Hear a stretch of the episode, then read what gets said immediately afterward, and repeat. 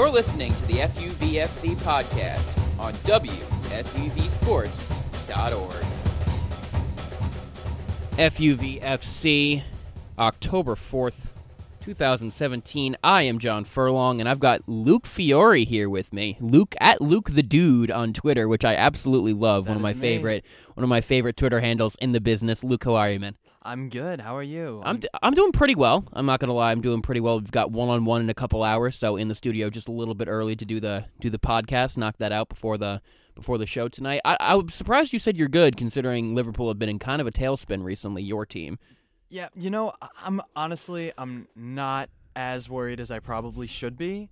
Um, listen, Liverpool played a pretty good game. Uh, uh, from what I saw on Sunday, it's just the defense.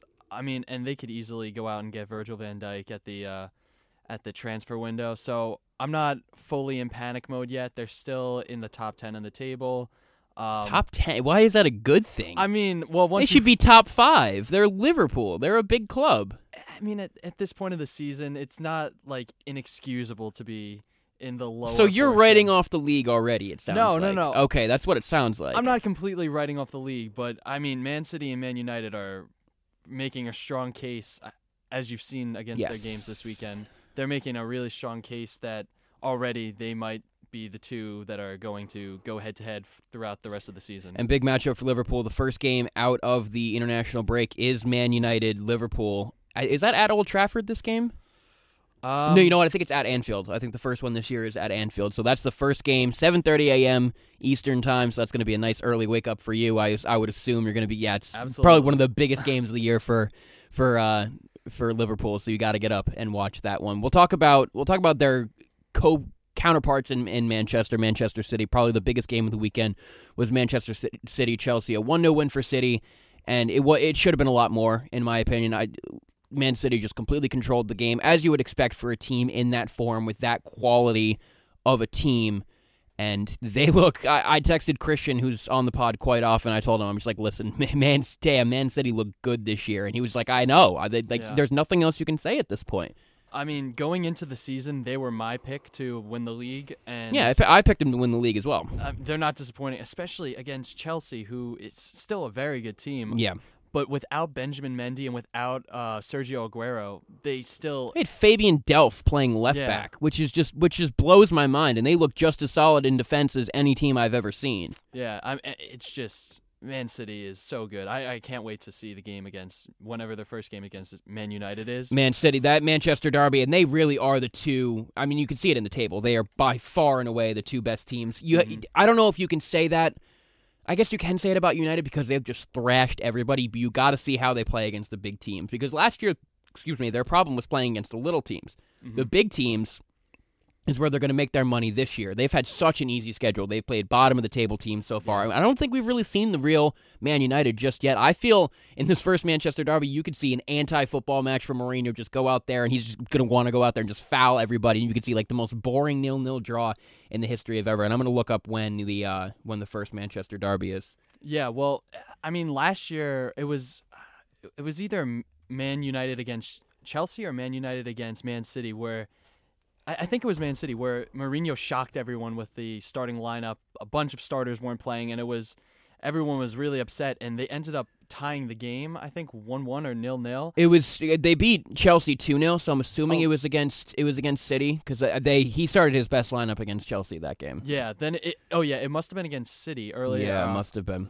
Um, and by the way, December 9th at Old Trafford is the first meeting between the two teams, and they meet at the Etihad, Etihad April 7th. So that's that's real late in the season for a first matchup.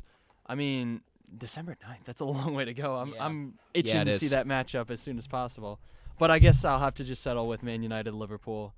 I, I, I I still don't know. I think Rashford and company are going to, not as in company on Man City, but Rashford and the team, we're going to um, pretty much thrashed through Liverpool's defense. So hopefully Liverpool. We'll talk a little bit ab- uh, more about that when we get to our Liverpool segment. Yeah. Then we'll talk about the MLS very briefly. Playoffs start on April 25th. NYCFC locked up their playoff spot, just about locked up their number two seed as well, so they will get a first round bye, very similar to the NFL playoffs. Meanwhile, the Red Bulls, they're four points up on the final playoff spot. They've got 43, and the next uh, playoff team is at 39 points. So they're pretty, they're in a good position to make the, make the playoffs yet again for another season where they make the playoffs. They seem to be one of the more consistent teams in the league, but they just can't get over that hump. And I don't really see a reason to think that this team is gonna make it to an MLS Cup this season. They, they've they've been a lot weaker than they have been in the past. Yeah, uh, it's just Luis Robles was pretty strong at the beginning of the season, but he's just been giving up a bunch of goals. I mean, it's not like the Red Bulls haven't been scoring recently. It's just the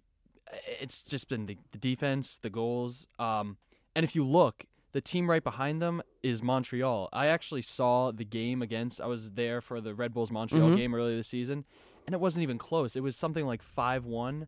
So Five one to who? um, Red Bulls. Okay, that's what I thought. Yeah, so I- I mean, just to have the Red Bulls fall that low to six is a little sad. Of course, they still make the playoffs, but yeah, I don't see any aspirations. But knowing knowing sports like this, will they they always seem to be number one or number two seed going to Mhm. the playoffs, and they always falter. But this year, when they're the number six, you could see them going all the way to the finals because that's just how sports goes. It, it, it sometimes. it could happen, but I mean, Toronto looks super strong. And Yeah. even Atlanta United, as of recently, has been really good. and that's going to be a they've A team's got to go there and play in the new in the new Georgia Dome they have. I think it's Mhm. called Mercedes-Benz Stadium, obviously Yeah. where the Falcons play, and that's not an easy place to play. And they're going to pack that that that stadium. They they love that team down there, and it's really cool to see MLS to have such a a major foothold in such a a big market. Yeah, uh, especially in like a southern market that's more football rooted. It's good to see and baseball like the Braves down there, but it's good to see like a soccer team really thrive down there as they've seen in uh, Orlando City, kind of, but more so in Atlanta United. And Orlando City, believe me, even my aunt who's lived in Orlando for the past 30 years, even she's like up to date on what the team's doing. Like Yeah. and she is not a sports fan by any way, and she even she knows they've done a great job. They do a great job down there in the south really following their team. It's really it's really great to see. So I guess that'll mostly wrap up our MLS conversation. We'll get more into it once the playoffs start at the end of the month. But we'll go to the most important topic in my opinion, and that is US soccer. They have got this has been touted as the biggest World Cup qualifier for, for the for the U.S. since 1989, and that's not that's not hyperbole. That is what this is. I mean, they've got an 83% mathematical chance to make the World Cup right now. But if they don't win against Panama, they give up. It's not in their hands anymore. They control their own destiny right now. But if they draw against Panama at home in Orlando on Friday, they are in serious, serious trouble of not making this World Cup or or having to go play a very risky and I, I don't know what the other word is risky and and Yeah, un un unappealing match with probably Australia, and that's a flight halfway around the world. it, it's the, the United States team really hasn't been looking that good. It's this was a year that they were supposed to kind of progress. I mean, they've been progressing the past couple World Cups as you uh, as the United States have gotten more into soccer, but this was supposed to be kind of like a big push, especially without um, a bunch a bunch of the guys from the last World Cup aren't on the team anymore. They still have Dempsey, Mhm. but they're led by more young guys now. So this was supposed to be an exciting World Cup, and it really, it, it- the United States have not looked strong in their qualifiers No. at all. No, they have not. And Pul- Pulisic, I mean, he's not the type of player. He's not a Ronaldo or a Messi type of player. He's a very, very talented player, but he's not the type of player, especially at this age, who's going to be able to take a team by the scruff of the neck and bring it to a major tournament like Ronaldo did last for the 2014 World Cup. And I feel like he does get a lot of a lot of shtick because okay, like he's the big guy, he's the wonder boy, but like let's take a step back. He's not that type of player. He's still under six feet tall. He's not huge yet, so he's he's still got a lot of he's still got a lot of uh, he still needs to develop, obviously. But this U.S. team, you said it, they haven't been looking good recently. That 1 1 draw, they really squeaked out that 1 1 draw against Honduras. I ended up watching that game on like some illegal bootleg Honduras Honduran stream because I was just like, I saw them go down early. And I was like, they, I, there's no way they cannot lose this match. And if they did lose that match, they would have been in real trouble because they wouldn't have controlled their own destiny for the World Cup. But they, Bobby Wood was able to get that late equalizer, and they do control their own destiny as of now. But I- I've I've also seen this on Twitter. Here's another argument: if the U.S. doesn't beat Panama at home, they don't deserve to go to the World Cup, and I 100% agree with that. But We'll, we'll we'll harp on that point for just a little bit, and then I'll bring up the main question that I have. But this game against Panama, your thoughts? They drew one one in the uh, reverse fixture in Panama. Obviously, Concacaf, it's so hard to get a win on the road and all that. So going into Panama and getting a result is not it's not a bad it's not a bad result. But your thoughts about this upcoming game on Friday? I think obviously it's extremely important, especially Zardes is not going to be in the match I saw earlier. Um, so they really, I can't say it enough. You're, you're completely right. They really have to win this game in Panama, especially when it's at home. It's going to be a great atmosphere. Hopefully, if they win, but if they lose, it's I agree. They do not deserve to be in this World Cup, uh, as you've seen from the. If they can't beat Panama at home, Yeah. like come on, how are they going to beat any? How are they going to even be competitive With in a any of the World Cup ag- about? Even with South American teams, I mean, I was going to say Argentina, but they've Yeah. they've got their own problems qualifying for the World Cup. A team like Brazil, I'm not going to say I'm not saying they should beat a team like Brazil, but not get blown out four or five nil because that's Yeah. if that's how, how they're playing right now, that's what would happen if they went up against a, a, a powerhouse like that. You want to be at least able to compete. I don't like you. I don't expect them to go up. No, make against make this Spain make the final sixteen, make the knockout round, and if if lucky, make the final eight. That's like Yeah. the the ceiling for a U.S. team.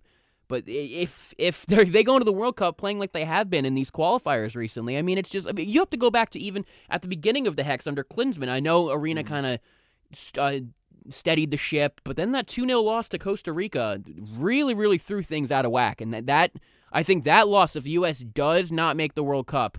I mean, I guess you could say the Panama result, considering if they don't make the World Cup, they wouldn't have won that game. But you've got to look at that Costa Rica result that really threw things. That really took a lot of momentum out of this team because they've been playing really well up to that point, and then everything changed in that match. I mean, the way I see it, I don't even see them get, making it out of the group stages right now with the way they've been playing. Well, it depends on what group they get. Yeah. You can get a really easy group and It- skate through. Depends, but do I, I don't think they deserve to at this No, point. oh, 100% no. but which makes this game against Panama good. I mean, well, really important. They have to not only beat Panama at home, I think they have to beat them in convincing fashion. Hopefully, get a clean sheet, maybe get multiple goals.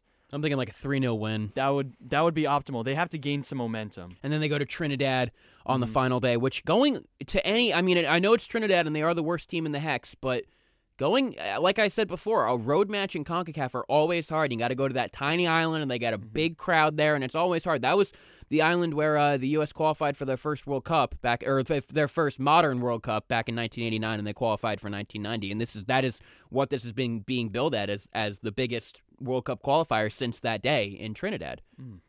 I did not know that actually. Yes, exactly. There- I'm glad I can glad I can educate, but I've seen that in, on, all over Twitter all day. Biggest one since 19, 1989. So here's my big question. Here's the big. I wrote this down on my notes.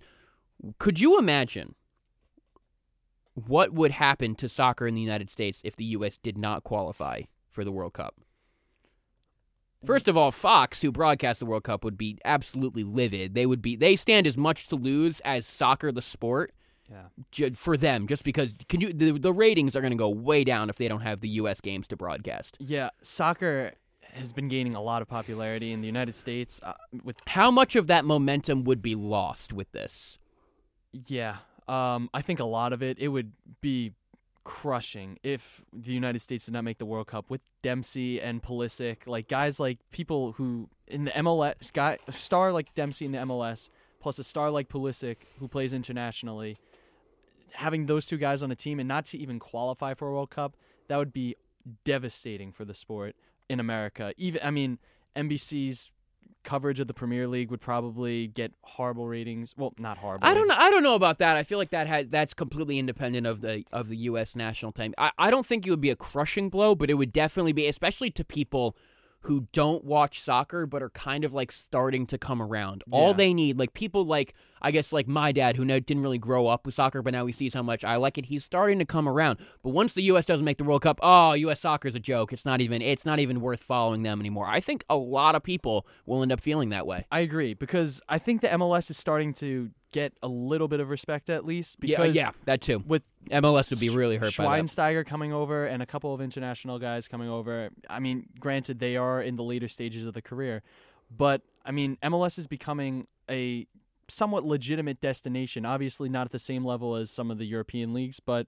it, it's a pretty big league and without the United States qualifying, that's like an embarrassment to the MLS. I think the fans would of American soccer would not be happy. I don't know how it would impact um, the new Los Angeles team coming into the league. Yeah, I'm not sure. Oh my gosh, I keep, I keep forgetting there's another team coming in. Jeez, Yeah. they keep expanding. It's and ridiculous. then one more in Miami the next year. I think. Yeah, well, it's crazy how far the MLS has expanded. I think it definitely would have a negative impact. I mean, obviously, put two and two together, but I don't think it would be an absolutely crushing blow. I think people will still continue to watch the Premier League, and I think once this World Cup cycle is over and another one starts, I think people will be willing to go back to them eventually. Maybe not in the first year, Mm. but eventually, I think people will be willing to give the U.S. men's soccer team another chance. All right, we'll move on from that segment, but next time, this time next week, we will be when we record on Wednesday, we know, will yeah. know whether they qualify for the World Cup, and that's going to be a very interesting show. I'm sure we'll have Mir on, I'm sure we'll have Rich on, and you know they will be very, very, very, very disappointed if the U.S. somehow does not make the World Cup. All right, so we'll move on from that. We'll move on to move on to the Premier League as we like to do here. We'll talk about Chelsea and Man City to start, and then I'll let you talk about your boys, Liverpool. Chelsea, Man City, like I said in the rundown, I think it was just an absolute masterclass from Guardiola and the entire Man City team. Kevin De Bruyne is an absolute beast. One uh, one of the main reasons why I despise Mourinho to this day, and I think he was his second spell at the club was among some of the worst. He made some of the worst management decisions you could make, letting go a Lukaku, B and Kevin De Bruyne. I know hindsight is twenty twenty, and maybe he doesn't develop into this player if he doesn't leave for Wolfsburg, but you can't deny just how quality he is as a midfielder, and he would fit so perfect. Could you imagine him next to Kanté in that midfield? That would that be- would be that would put That would be Chelsea. That would be unfair because right now you've got Chelsea's kind of struggling to put a midfielder next to Kanté. Obviously, Kanté gets to start. He's the reigning player of the year. Obviously, he obviously is number one in that midfield. But they only play a two man midfield because of the three four three system. Mm-hmm. Fabregas doesn't fit well with him because he's so bad off the ball that Kanté has too much ground to cover.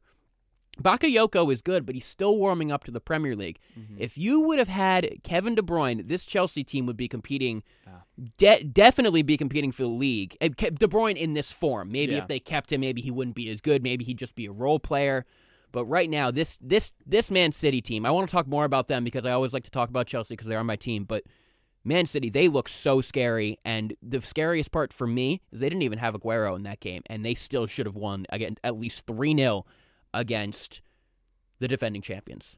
Yeah. Um, honestly, th- that summarizes it perfectly. I mean, really, they're the defending champions.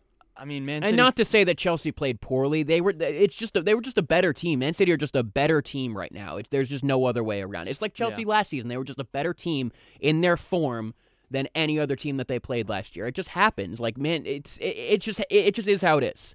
Yeah, and I I, I liked the moves Chelsea made this offseason, but letting um, Matic leave and replacing him with Bakayoko, I thought was a little questionable. But still, I, I, don't see Chelsea as a legitimate threat to these two teams. I I I agree with you for the most part. I think Chelsea, if to the top two teams, I think they'll I know- be a top five finisher. Uh, oh, course. absolutely. I think they will make the Champions League, and I think they're firmly entrenched in third right now. But I, th- I'm not giving up on the league just yet. I think that Conte is just too good of a manager. He's gonna figure things out. And what I'll point to, this Morata injury is a big, big problem. Though Yeah. that's he could be out for up to two months, and that could be the end of Chelsea's. If they lose, if they lose another match before.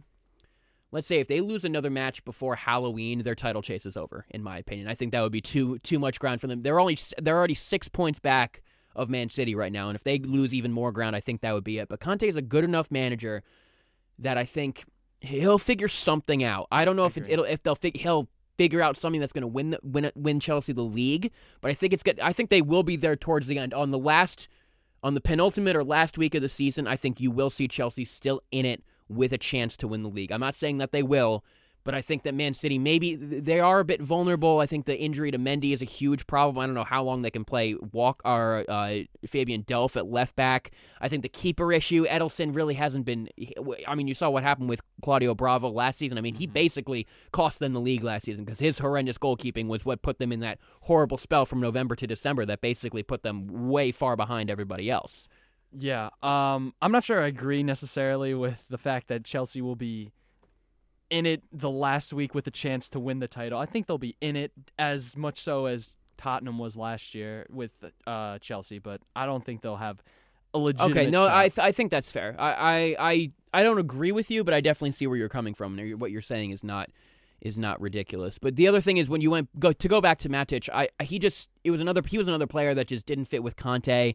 I think it's it was a great pickup for United, and I think we Mhm. uh, Chelsea Yeah. brought in better players to replace him. I think Bakayoko. I would rather have Bakayoko than Matic in that midfield. It's just a lack of depth is what bothered me. I think we I think Chelsea made great signings. I think once Drinkwater comes in, he'll be a fantastic player.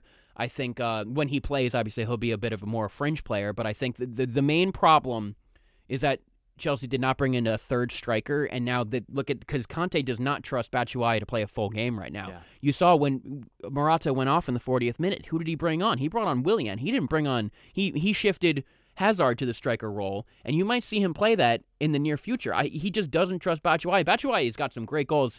Not to mention last Wednesday at uh, the Wanda Metropolitano or Stadio Metropolitano or whatever they call it down in Atletico with that 2-1 win, and he scored with the final kick of the game. He's got some big goals in him, but and I, uh, to be honest, I don't blame Conte. I, he hasn't. Michy Batshuayi has not shown that he can lead the line against Premier League co- uh, opposition for for a full 90 minutes. I mean, I happen to be a big Batshuayi fan, but I also don't trust him necessarily like. I'm a huge think- Batshuayi fan. He his goal won the league for us last season. Yeah, I I mean, I really Eden Hazard or Eden Hazard, however you choose to pronounce Ethan it. Hazard. I think he should play striker. He played striker for a couple games last Yeah. season. He was fantastic. He had three. He played striker for the Everton game, I believe, and he had three goals. He's the best player on Chelsea's team, especially with that weak midfield and question marks at striker. I think he really needs to be playing. sh- Uh, uh, he really needs to be playing striker. All right, so we'll move on from my team to yours. We'll talk about Liverpool here for a second. The the Red Men, as they are called, Oh, boy. a- a one-one draw on the road against Newcastle. Was it on the road or was it at, An- at Anfield? It was on the road. Okay, so it was at Newcastle, which isn't a horrible result, but in the grand scheme of things, a 1 1 draw against Spartak, a 2 2 draw against Sevilla in the Champions League. They're sitting in eighth in the Premier League right now. Am I correct with that? I think last time I checked, they were in eighth. Um, yes. Oh no, they're in seventh. They're in actually. seventh. But Okay. They're They're pretty far off the top right now. they're tied with Burnley and Watford with twelve points. Exactly. six. That's all. That's all you need to know about where Liverpool are right now. I'll ask you two questions. A, do you trust Klopp still? And B, is the league already out of reach? Um, I don't think the league is out of reach. Um, I am being a bit optimistic, but listen, they're only one point behind Chelsea right now, and Chelsea is is in fair. fourth place. Um, is it likely they'll win the league? Definitely not. But um, if they get some help on defense, I, their str- their attack's been really good. I think. Yeah, it's been fantastic. The the Sadio Mane uh, red card is what really hurts them. Or was Yeah. that Salah? No, it was Mane who got the red card. Mhm. Uh, but he was back playing against Newcastle. Okay, no, okay, that's fair. That's right. He, his, his suspension Um, was up. I don't know. I really don't trust Salah whatsoever. He missed a couple shots that Interesting. he really should have made. He, I mean, he's got certainly he's got pace, especially playing with him and Mane up top is really exciting. But I don't know. Salah really only finishes on balls that like he absolutely has to finish on, and some that he really should finish on, he doesn't, which is. I don't know necessarily. I think Sturridge should be getting some of that playing time, and you know maybe they should share some of it. But Interesting. I because I do like Sturridge on the wing a little bit better, and having Firmino Well, as Sturridge, he's, striker. he just got to play. he- He's got to stay healthy. Firmino's Yeah. been a solid striker this season, Yeah. but I think yeah, Sturridge definitely works. I mean, when he was at Chelsea, he played just as much as as a winger as he did as a striker. So he definitely is familiar playing out there. yeah, I I actually like him better as a winger, allowing Firmino to play striker and Mane to play wing. Um, So what about Klopp? You do you trust Klopp to get to get I Liverpool towards the top? um, somewhat Back into the Champions League. Let's say that. What are your y- y- y- elaborate on that for me? I don't know. I I trust Klopp to a degree. Um, I don't think he has full control over the defense. I think he's doing the best he can, I agree with you. but the you. pieces that he has are just not that good. I mean, you can't expect to be Premier League contenders with uh I'm blanking on his name. You got Dejan Lovren as Oh, your yeah. as your first choice center back. Joel Matip is solid. He's not bad. Yeah, I- but he's not good enough to cover 24/7 for And Lovren was injured for a little bit of the season, and they were playing Klavan starting at um as one of the center backs, which is just which is just as bad. it's I if not worse. I, I think know. it's just it's a bit embarrassing to be a top five team and just well, currently not a top five team, but A, a power be. a power six team yeah, and not have have that weak of a center back pairing. I mean, come on, they've got to go out and get somebody. And- and I think, but I don't trust. The, and this is coming from not a Liverpool fan. I don't trust the Liverpool board to go out and get the players they need. I know. Um, they keep going out and getting midfielders. which exactly, is- which doesn't help. I mean, they have Wijnaldum, Emre Can, Coutinho, um, Milner. I was just gonna say Milner. Uh, and look, and then you look at left back. They've got Robertson. They went out and got. Okay, great. Do you still have Alberto Moreno.